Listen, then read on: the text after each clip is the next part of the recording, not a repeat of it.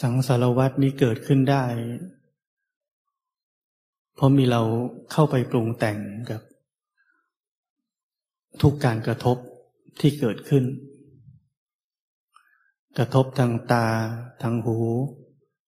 ทางจมูก ทางลิ้น ทางกาย ทางใจ เราไม่ใช่แค่รับรู้ จิตใจมีความเคยชินที่จะเข้าไปปรุงแต่งกับการกระทบเหล่านั้น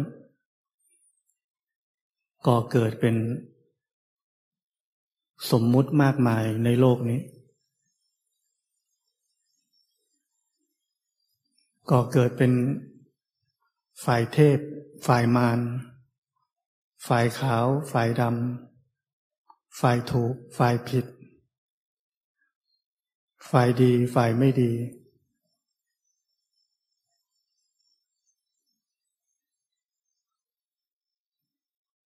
หลังจากนั้นก็ก่อเกิดปัญหาในโลกอีกมากมาย จากการแบ่งเราแบ่งเขา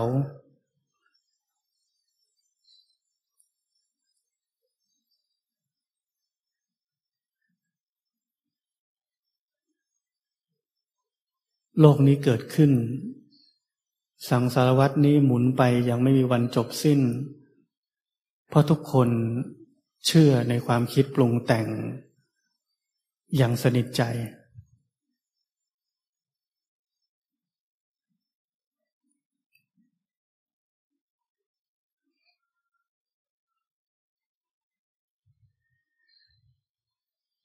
ถ้าเราใช้วิธีนั้นมาปฏิบัติธรรม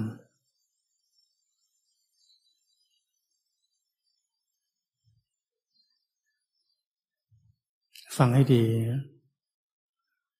ผมบอกว่าเราใช้วิธีนั้นมาปฏิบัติธรรม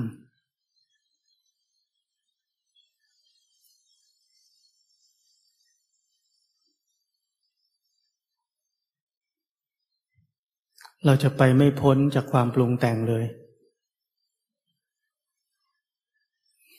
สังสารวัตรแบบใหม่จะเกิดขึ้นเฉยๆ เป็นสังสารวัตร ภายใต้สมมุติของนักปฏิบัติธรรม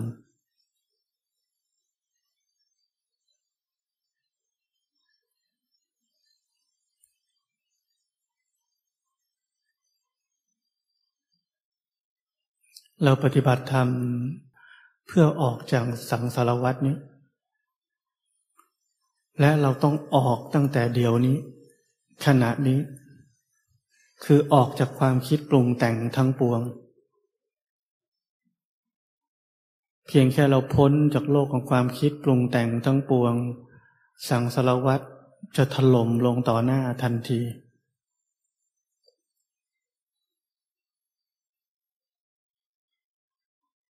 ความถูกความผิด ปฏิบัติถูกปฏิบัติผิด จิตถูกจิตผิด จิตฟุ้งซ่านจิตสงบ ของเป็นคู่คู่ทั้งหลายจะถล่มลงต่อหน้าทันที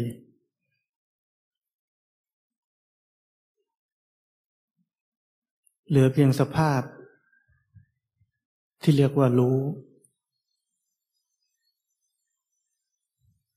เหลือเพียงกิริยา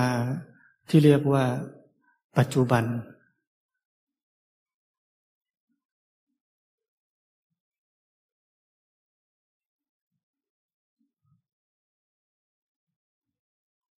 เมื่อเราไม่อยู่ในอดีต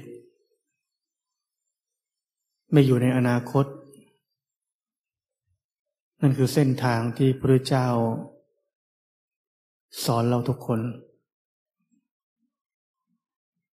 ปัจจุบันจะเกิดขึ้นได้ เราต้องพ้นจากอดีต พ้นจากอนาคต พ้นจากความปรุงแต่งทั้งปวง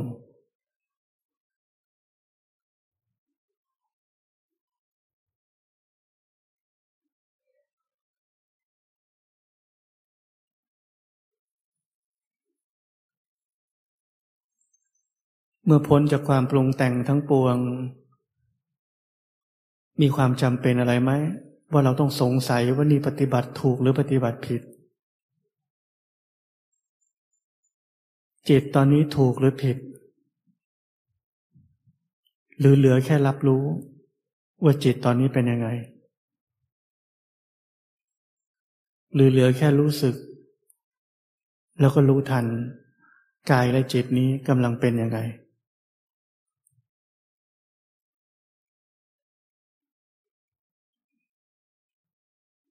ถ้าเราไม่หยุดอยู่แค่การรับรู้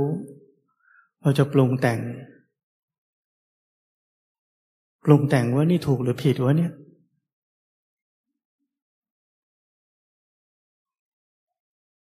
นั่นคือเรา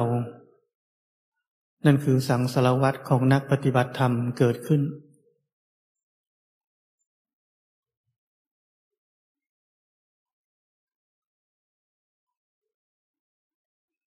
ผมเคยบอกว่าเราแค่เปลี่ยนโลก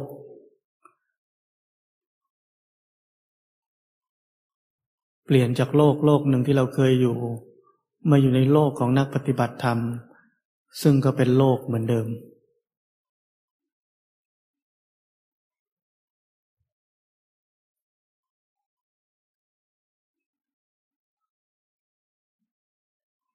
ที่เป็นอย่างนั้นเพราะเราไม่เข้าใจ สิ่งที่พระเจ้าสอน ไม่เข้าใจว่าเนื้อแท้ของศาสนาพุทธ คือสัมมาทิฏฐิ เราไม่เข้าใจว่าเราไม่ง่ายที่ออกจากสังสารวัตรไม่ใช่อยู่ในสังสารวัตร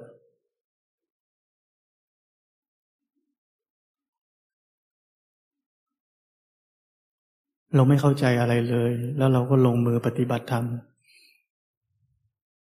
เราเหมือนคนตาบอด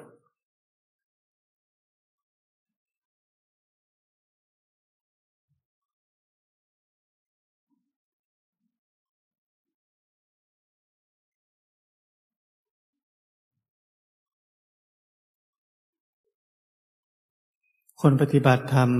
มีน้อย คนเข้าใจการปฏิบัติธรรมมีน้อยกว่าคนปฏิบัติอีก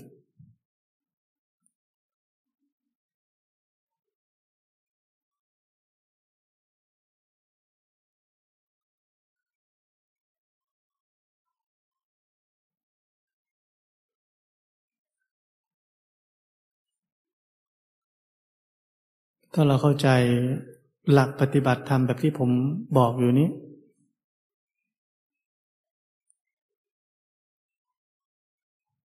มันแทบจะไม่มีคำถาม สิ่งที่จะมีก็มีแต่ความเข้าใจที่เพิ่มขึ้นเรื่อยๆ ในคำสอนที่เราได้รับแล้ว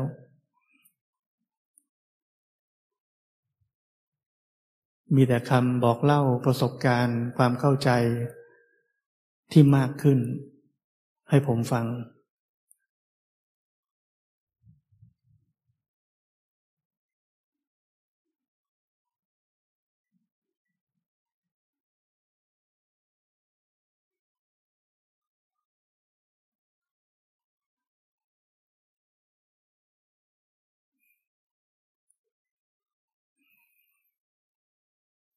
หลวงปู่ดูลท่านพูดว่า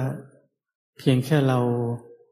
ปลดเปลื้องออกจากความคิดปรุงแต่งทั้งปวง เราจะประสบความสำเร็จทุกอย่าง ทุกอย่าง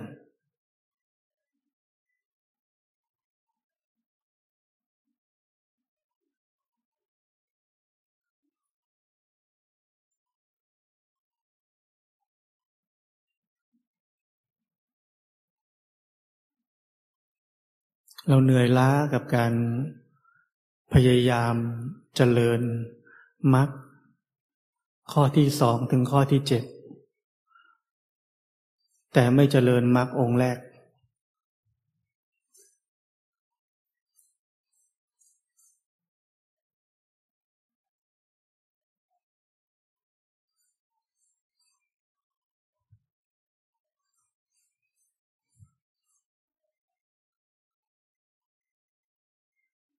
ถ้าเราจเจริญมรรคองค์แรก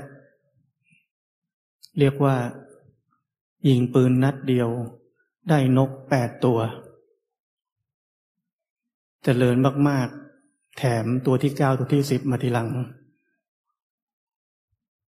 คือสัมมาญาณะและสัมมาวิมุตติ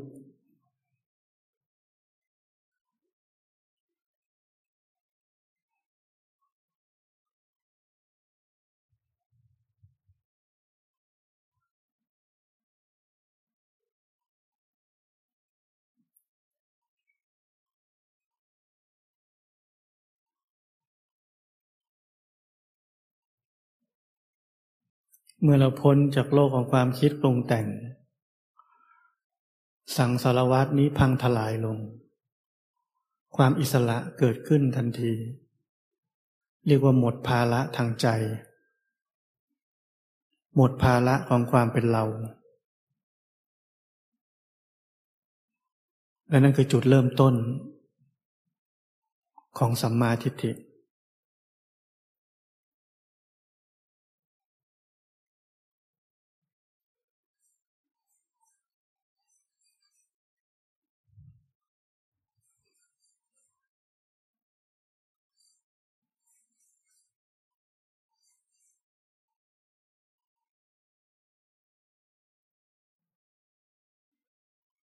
เมื่อเราพ้นจากโลกของความคิดปรุงแต่ง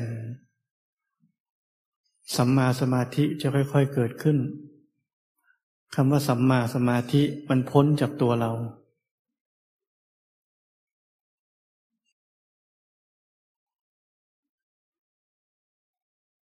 เป็นสมาธิที่ไม่ใช่เราทำขึ้นมา ไม่ใช่ตัวเราพยายามจะมีสมาธิ ไม่ใช่ตัวเรามีเป้าหมายจะมีสมาธิ แต่เป็นสมาธิที่เกิดขึ้นเอง เพราะมีเหตุ มีเหตุที่จิตใจนี้พ้นจากความคิดปรุงแต่งทั้งปวง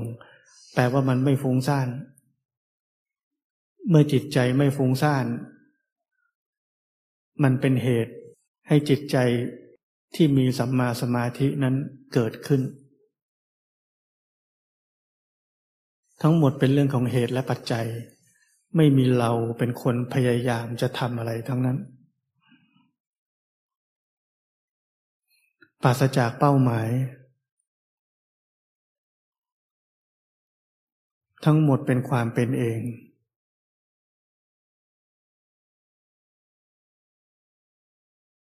และเมื่อสัมมาสมาธิเกิดขึ้น เราจะเริ่มเห็นจิตไปคิดได้ เราจะเริ่มเห็นพฤติกรรมของจิตได้ เราจะเห็นมัน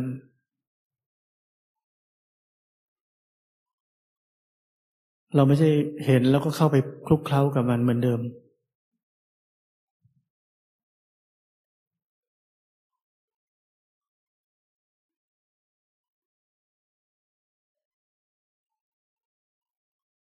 จิตใจจะมีกำลัง มากกว่าแรงดึงดูดของความคิด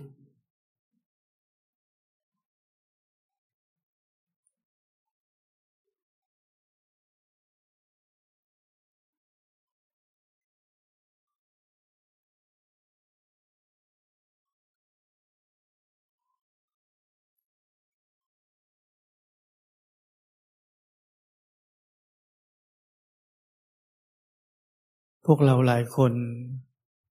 เคยมีโอกาส เห็นสภาวะตามความเป็นจริง และทุกครั้งที่เราเห็นสภาวะตามความเป็นจริง มักจะเป็นเวลาที่เรารู้สึกว่าเราไม่ได้ปฏิบัติ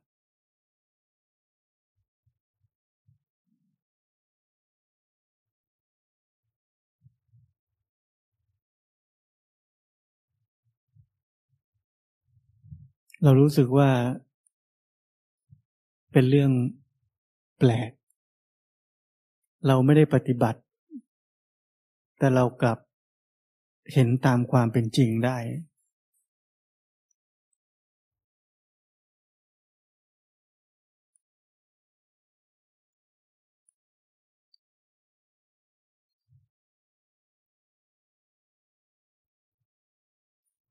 นั่นเพราะความเป็นจริงจะเกิดขึ้นก็ต่อเมื่อเราพ้นจากความเป็นเรา พ้นจากความเป็นอัตตาตัวตน หรือว่าพ้นจากความคิดปรุงแต่งทั้งปวง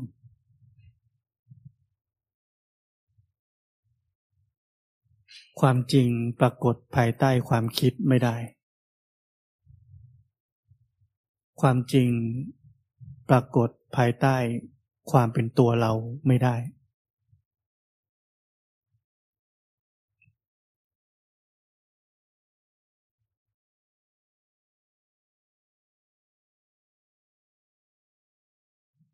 และเวลาเห็น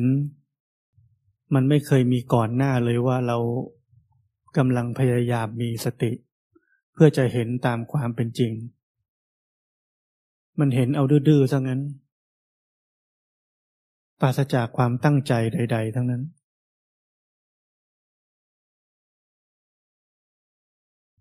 เพราะตอนนั้นมันไม่มีเราจะปฏิบัติธรรม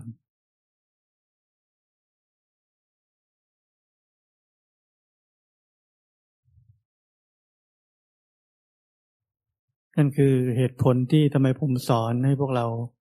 พ้นจากโลกของความคิดปรุงแต่งทั้งปวง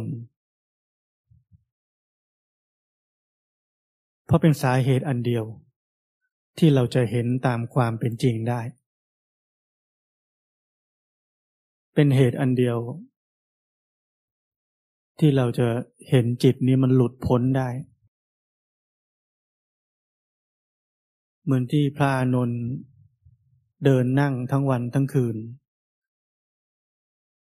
ต้องไปสังคยานา พระไตรปิฎกเดินทั้งวันทั้งคืนจนอ่อนล้าแล้ว ไม่บรรลุธรรมสักทีหนึ่ง พักละเลิก ระหว่างที่นั่งลงทิ้งตัวลงจะนอน ยังไม่ถึงท่านอนสักทีเดียว บรรลุธรรมขึ้นมา เป็นพระอรหันต์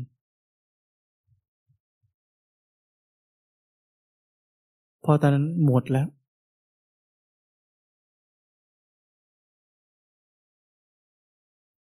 เลิกแล้ว หมดความพยายามแล้ว เลิกปฏิบัติ จะเลิกปฏิบัติได้ต้องพ้นจากความคิดปรุงแต่งความรู้ทั้งปวง ที่เราเคยได้ยินได้ฟังมาว่ามันดี เพราะตัวเราจะเอาแต่ของดีๆ ถ้าพ้นเสียจากดีมันก็ไม่มีตัวเรา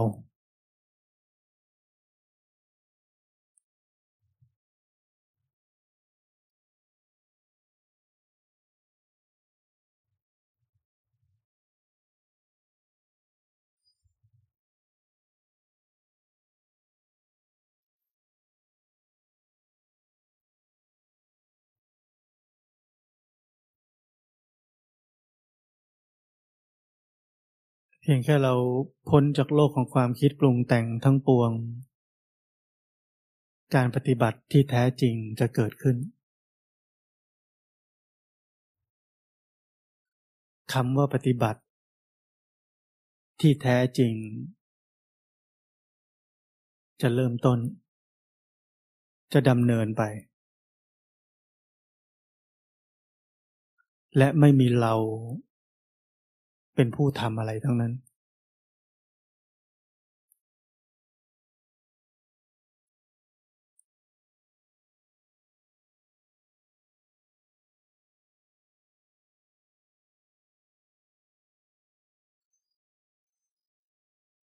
เราจะเป็นเพียงแค่คนที่รู้ รู้ว่าอะไรกำลังเกิดขึ้น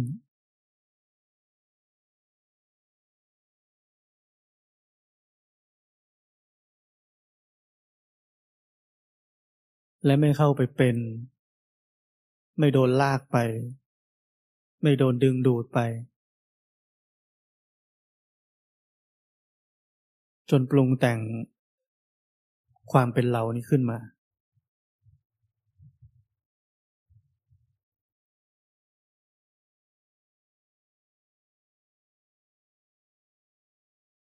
แต่ถ้ามันถูกลากไปแล้ว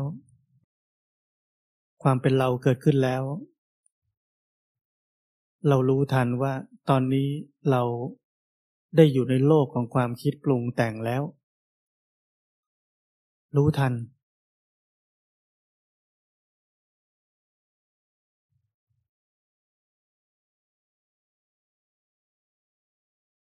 รู้ทันมันจะถอนตัวออกมา อยู่ในทาง ทางของการพ้นจากโลกของความคิดปรุงแต่งทั้งปวง เรามีหน้าที่แค่นี้ ตั้งแต่ตื่นจนหลับเรามีหน้าที่แค่นี้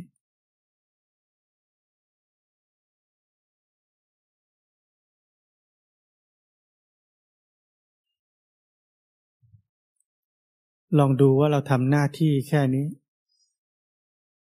เราจะทำบาปได้ไหม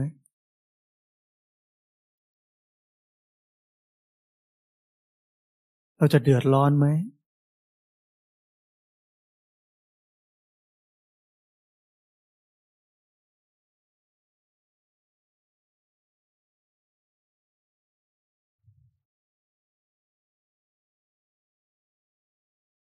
เราจะรู้สึกมีภาระต้องทำอะไรไหม กับการปฏิบัติธรรม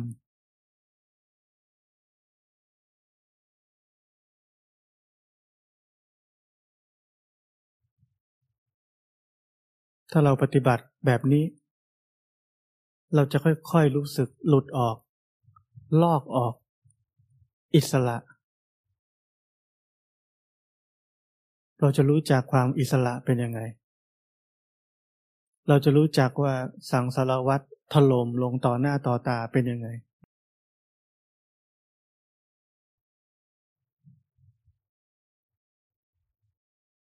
เราจะรู้จักว่าที่ผ่านมาชีวิตเราหนักแค่ไหน เราจะรู้จักว่าชีวิตที่อยู่ในความคิดปรุงแต่งนั้นเป็นภาระแค่ไหน แค่แวบเดียวก็รู้สึกเป็นภาระแล้ว สิ่งที่หนักที่สุดในชีวิตเรา คือความเป็นเรานี่แหละ เราแบกมันไว้ตั้งแต่เด็กจนโต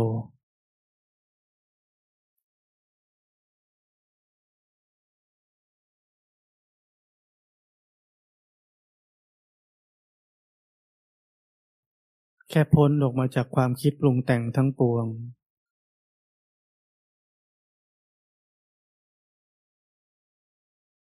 เราจะพบความอิสระ เรียบง่าย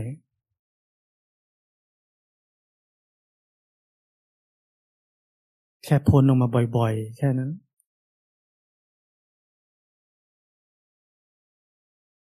ไม่ใช่ว่าต้องพ้นต่อเนื่องทั้งวัน พ้นบ่อยๆ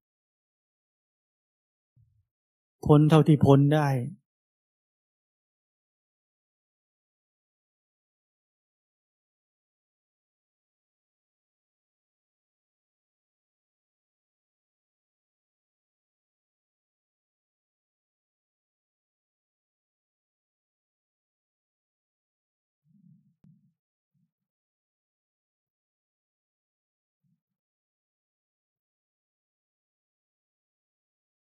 เพราะนั้นทุกคนจำไว้ อย่าถูกครอบงำด้วยความรู้ ด้วยเป้าหมาย ด้วยอะไรอะไรก็ตาม ที่เราเคยได้ยินได้ฟังมา ทุกอย่างสนับสนุนความเป็นตัวเรา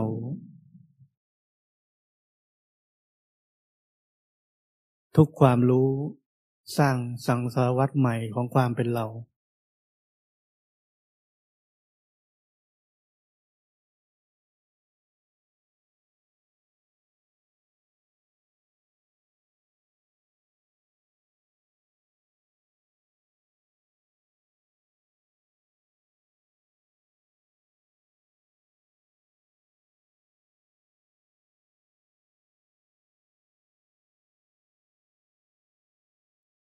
เพราะนั้นขอให้มีประสบการณ์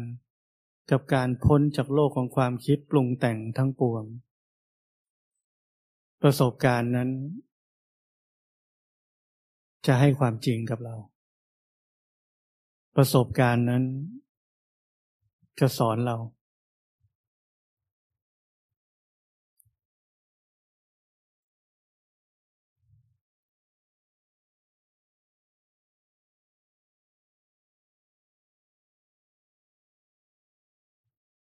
จนเราเข้าใจ ชัดเจน ว่าความรู้ ความเข้าใจ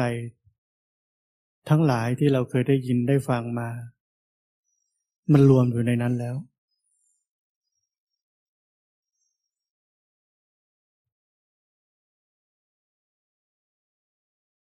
มันเกิดขึ้นจากเหตุอันนั้น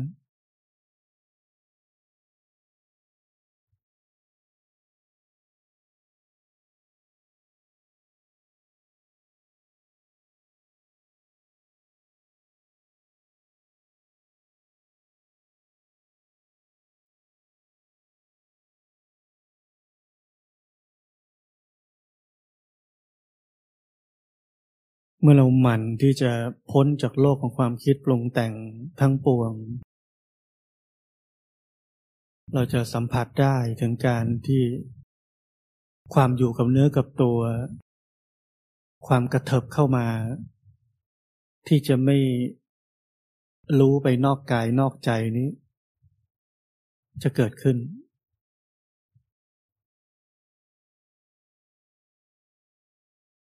ความที่มันดูฟุ้งฟ้งเฟ้อเฟ้อออกไป เหมือนยังไม่หนักแน่น ที่จะอยู่กับเนื้อกับตัว มันจะค่อยๆหนักแน่นขึ้น มันจะค่อยๆทวนกลับมาที่เนื้อที่ตัวนี้เอง เราจะสังเกตเห็นลีลา เรียกว่าอาการ ผ่านความรู้สึก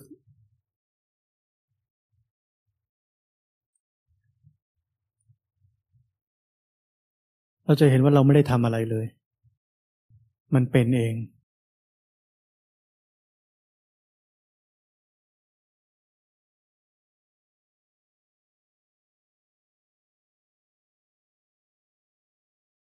เรามีเพียงแค่หน้าที่เดียว คือพ้นจากโลกของความคิดปรุงแต่งทั้งปวงบ่อยๆ